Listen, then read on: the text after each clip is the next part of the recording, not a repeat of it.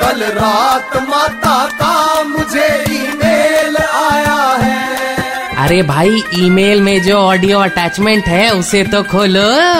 हाँ तो मैं क्या कह रही थी? देश में पुरानी चीज़ों और जगहों के नाम बदलने का ट्रेंड चल रहा है। शहर हो या सड़क या कोई बंदरगाह नाम बदले जा रहे हैं। नाम बदलने से कुछ तो अच्छा होता होगा है ना माता? अरे वांगड़ू जब बड़े लोग कोई निर्णय लेते हैं तो उसमें सबकी भलाई ही छुपी होती है। मैंने भी कल अपनी भैंस चमकीली का खूंटा बदल दिया है। आज से चमकीली ज़्यादा दूध देने लगी है।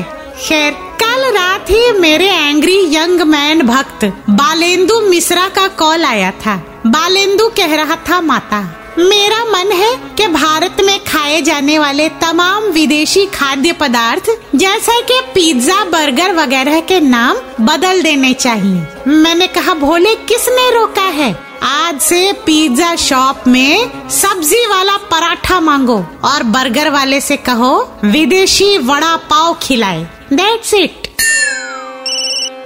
माता आपके भक्त Jagdish Johnson Nicholson from London का कॉल है। लंदन में लिट्टी चोखा का दुकान खोलना चाहते हैं। लिट्टी चोखा का कोई अंग्रेज़ी नाम होता है क्या? इससे कह दे लिट्टी चोखा का एक ही नाम है litti chokha. Do not need to change the name litti chokha का असर कुछ ऐसा होगा कि अंग्रेज़ भी खाकर कहेंगे मज़ा आ गई मर्दे दुगो और बनावा लगावेलू।